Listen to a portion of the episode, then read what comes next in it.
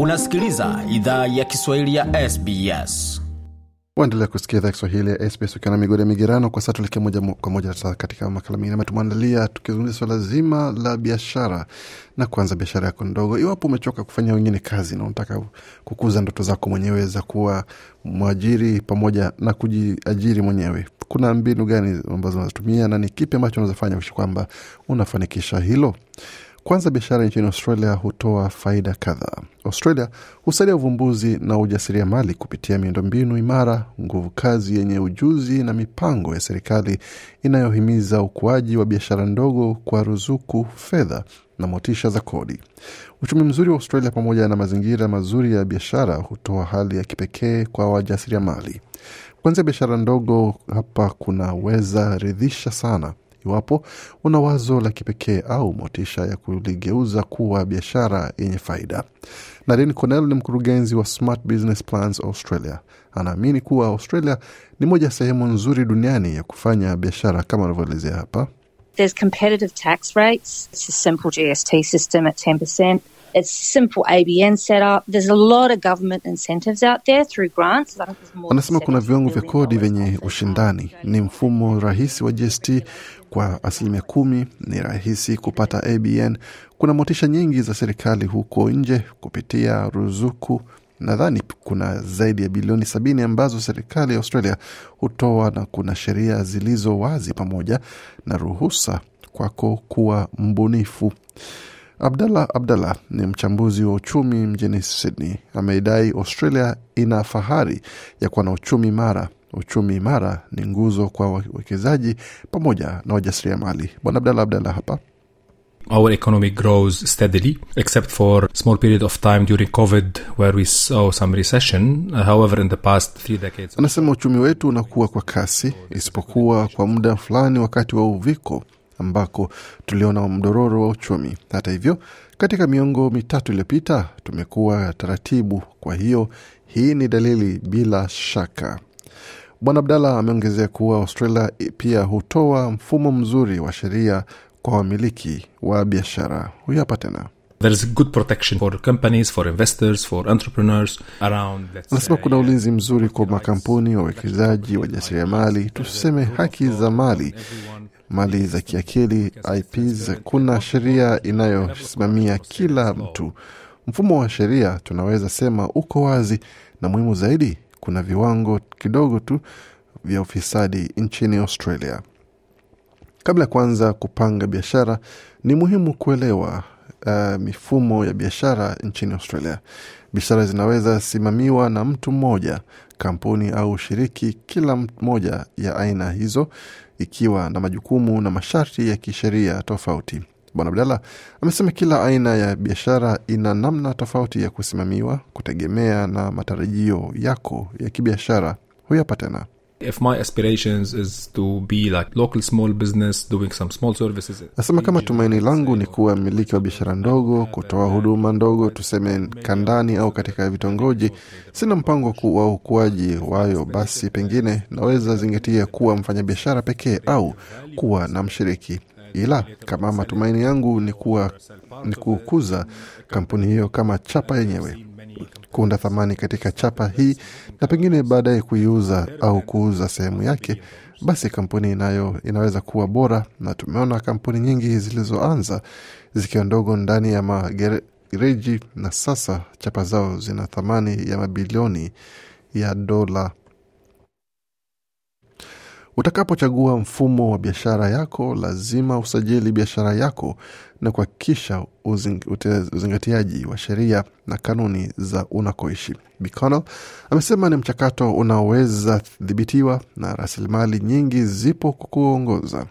Taarifa nyingi inayohitajika kusajili kama mfanyabiashara wa pekee na kupata namba ya biashara ya usajili ABN inaweza patikana kwenye tovuti ya serikali ya jimbo lako.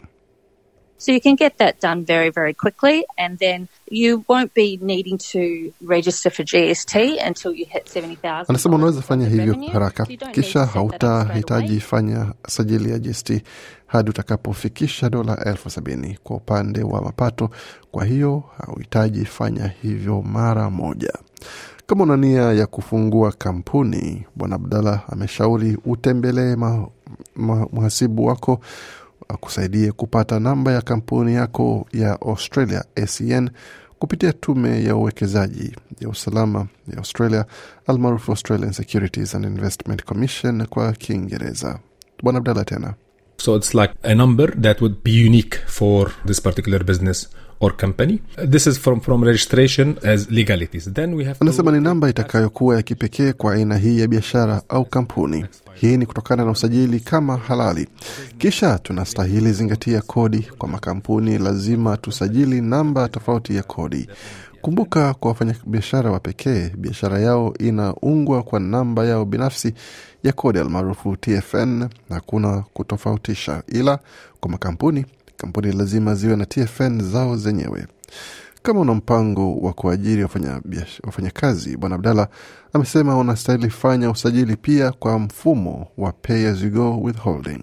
which is the way we withhold the income tax from employees and then pay it to the government. This is from registration perspective. Some other business require licenses, permits. Anasema huo ndio mfumo tunaotumia kushikilia mapato ya kodi ya waajiriwa, kisha tunalipa serikali hela hizo. Hii ni kutokana na mtazamo wa usajili. Baadhi ya biashara zingine zinahitaji leseni, vibali na kadhalika, na kuna mifumo tofauti ya bima inayoweza hitajika kwa biashara, alisema Bwana Abdalla. Amesisitiza umuhimu wa kuelewa masharti ya ziada ya kisheria na kufuata ambayo wajasiriamali wanastahili jua na kuepuka. Masharti haya yanajumuisha kuwa na sera za bima, miongoni mazingatio mengine muhimu. Bi McConnell na maelezo zaidi. There's general business insurance, there's professional indemnity insurance if you're providing a service, you've got product insurance. Anasema kuna bima ya biashara ya jumla, kuna bima ya fidia ya kitaalam kama unatoa huduma, una bima pia ya bidhaa, na kama unafanya biashara ya chakula, kuna cheti cha shughuli hiyo pia. Kwa hiyo inategemea aina ya biashara unayofanya, ila kila mtu atahitaji aina fulani ya bima. Bima ya wajibu wa umma kama watu watakuja ndani ya biashara yako pia itahitajika. Kitu kingine muhimu cha kuzingatia ni kuunda mpango mzuri wa biashara ambayo mara nyingi huzingatiwa na wengi kama ramani ya mafanikio. Bi Makono amesema kwamba kufanya utafiti katika soko lako ni hatua ya kwanza na Researching your market, knowing who your customers are, how big your market is, where you are operating in your location if you have a physical store, what else is out there, who are your competitors, what you're going to be selling your price your product. Nasema kufanya utafiti katika soko lako, kuwajua wateja wako, ukubwa wa soko lako, unakoendesha biashara yako na sehemu ilipo. Kama una duka sehemu fulani, nini kingine kiko hapo? Washindani wako ni kina nani? Utakuwa ukiuza nini? Bei yako na bidhaa zako pia. Kwa hiyo kama unaweza kuwa wazi kuhusu masuala hayo, basi unaweza weka bidhaa na huduma zako sokoni katika hali bora zaidi. Na kama unahitaji msaada wa kifedha kuanzia biashara yako, Australia hutoa fursa nyingi ambazo unaweza tumia. Bi amechangia maoni yake kwa uchaguzi kadhaa za kifedha zinazopatikana kwa wajasiriamali zinazojumuisha ruzuku, mikopo pamoja na uwekezaji binafsi. Huyu hapa na maelezo zaidi. There's a lot of grants out there. There's more than $70 billion that the government, in terms of state and local council, have available. Uh, there's private investors as well. That comes down to whether you. Anasema kuna ruzuku nyingi huko nje. Kuna zaidi ya bilioni sabini za serikali kwa upande wa jimbo na halmashauri za jiji. Kuna wawekezaji binafsi pia. Hiyo inategemea kama kuna mtu unayemjua binafsi anayetaka wekeza katika biashara yako au unaweza mpa hisa katika biashara yako pia. Bikono limeongezea pia kuwa tovuti ya serikali ya Australia ina orodha ya ruzuku nyingi chini ya kitengo cha ruzuku na miradi. Ruzuku hizo hutolewa kwa sekta kadhaa na hutoa misaada na fursa katika sekta mbalimbali mbali. People can actually go and search through those. But then they also have state governments. All the state government websites have their own grants listed online as well. And then local councils. Anasema watu wanaweza tafuta katika tovuti hiyo, ila pia kuna serikali za majimbo. Tovuti zote za serikali za majimbo zina ruzuku zao binafsi ambazo zimeorodheshwa pia. Pia kuna halmashauri za jiji, mara nyingi huwa na ruzuku pia, alisema Bikono. Unaweza pata taarifa zaidi katika idara ya jimbo lako. Kwa mfano, Services New South Wales inaweza ongoza wajasiriamali katika safari nzima ya kuanza biashara. Cassandra Gibbons ni mkurugenzi mtendaji wa Service New South Wales Business Bureau. Huyu hapa na maelezo zaidi. Our business concierge service provides help for businesses finding Nasema huduma yetu ya biashara hutoa msaada kwa biashara kupata taarifa kuhusu msaada wa kifedha unaopatikana kwa biashara zinazoanzishwa katika sehemu tofauti za serikali na kuwaunga na ruzuku pamoja na punguzo ambazo wanaweza pata.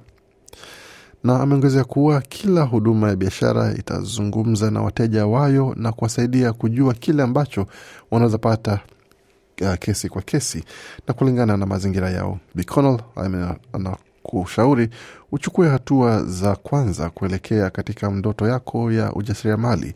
Anza kufanya utafiti, tengeza mitandao na boresha wazo lako la biashara. Kumbuka, kila biashara yenye mafanikio ilianza kwa hatua moja na The biggest misconception would be that you have to have a lot of money to do it. You don't have to Anasema dhana potofu kubwa zaidi ni kwamba unastahili kuwa na hela nyingi kufanya hivyo. Si lazima ubuni kila kitu mara moja, si lazima uanzie sufuri hadi mia moja, na unaweza anza polepole na uwekeze unavyokuwa. Unaweza chosha kuanzisha biashara na si lazima iwe hivyo kama unazungumza na watu sahihi. Kila mtu anaweza shirikiana kufanikisha biashara hiyo, alisema Bi Connell. Tunatumai kwamba taarifa hii imekupa uelewa zaidi kuhusu kile ambacho nasili kufanya iwapo ungependa kuanza biashara yako binafsi, na kama unahitaji taarifa zaidi, tembelea tovuti yetu na ni sbs.com.au mkwaju Swahili. Makala yanaendelea na waandishi wetu Maram Ismail na Gode Migerano. Hii ni idhaa Kiswahili ya SBS. Je, unataka kusikiliza taarifa zingine kama hizi? Sikiliza zilizorekodiwa kwenye Apple, Google, Spotify au popote pale unapozipata.